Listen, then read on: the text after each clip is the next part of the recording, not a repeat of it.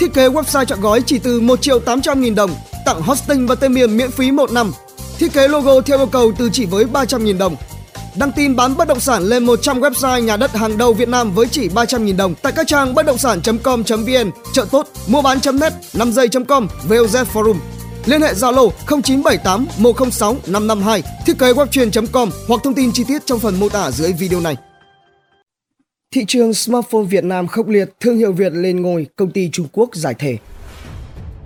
Kể từ khi Vsmart gia nhập cuộc đua trong làng smartphone Việt, cuộc chiến đã trở nên gay gắt hơn. Các hãng smartphone của Trung Quốc đã không còn giữ được lợi thế vốn có của mình. Sự xuất hiện của Vsmart và những ngờ vực về khả năng thành công. Vsmart chính thức trình làng những mẫu điện thoại đầu tiên của mình vào tháng 12 năm 2018. Tính đến nay chỉ mới vỏn vẹn có hơn một năm. Tuy nhiên, những thành tích mà thương hiệu smartphone Việt này đạt được đáng để chúng ta phải ngưỡng mộ, thậm chí những tên tuổi hàng đầu từ Trung Quốc cũng phải dày chừng. Còn nhớ khi Vsmart vừa trình làng, nhiều hoài nghi ngờ vực được đặt ra về sự thành công của cái tên này. Liệu rằng Vsmart có phải là gió mới đưa tên tuổi của smartphone Việt đi xa hơn hay cũng chỉ sớm lụi tàn như những người anh em trước đó ví dụ như Mobistar, Qphone, Asanzo hay khá hơn thì cũng chỉ mờ nhạt như Bphone. Chiêu bài gợi ông đập lưng ông của Vsmart phát huy tác dụng. Thương hiệu điện thoại của Vingroup đã thực sự nghiêm túc trong cuộc chơi mà mình bắt đầu từ con số 0.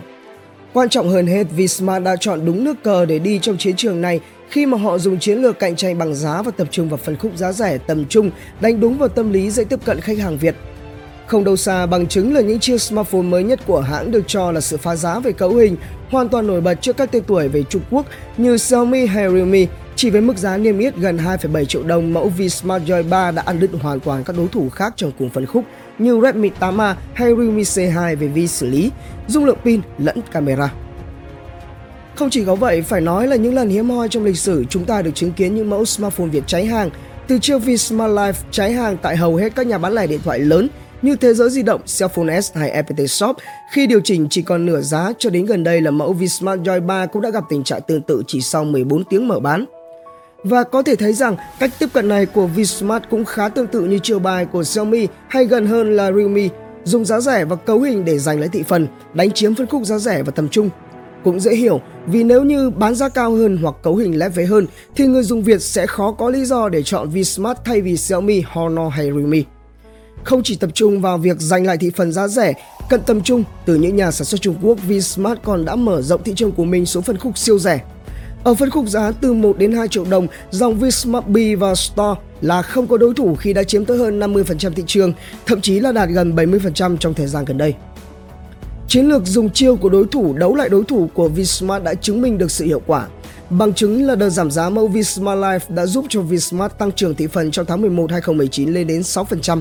Trong khi khoảng thời gian trước đó vẫn đang chậm vật với thị phần từ 2 đến 3%, mẫu Vsmart Joy 3 cũng đã đạt được doanh số ấn tượng lên đến 12.000 chiếc được bán ra chỉ trong ngày 14 tháng 2 2020. Cùng với sự xuất hiện và bành trướng của Vsmart thì các thương hiệu từ Trung Quốc đang gặp phải không ít khó khăn. Nếu như chỉ tính riêng 3 tuần đầu của tháng 2 năm 2020 thì Vsmart đã vươn lên tới vị trí số 3 của các hãng điện thoại có thị phần lớn nhất tại Việt Nam với thị phần trung bình lên tới 11%, trong khi đó Apple là 7,2%, còn Mi Redmi là 7,1%. Đây là mức tăng trưởng đáng kinh ngạc vượt qua tất cả các thương hiệu lớn như Apple hay Xiaomi. Chưa dừng lại tại đó thì Honor đã tuyên bố chính thức rời khỏi thị trường Việt Nam. Như vậy thì thị trường smartphone Việt đã chứng kiến sự khai tử của một nhà sản xuất Trung Quốc.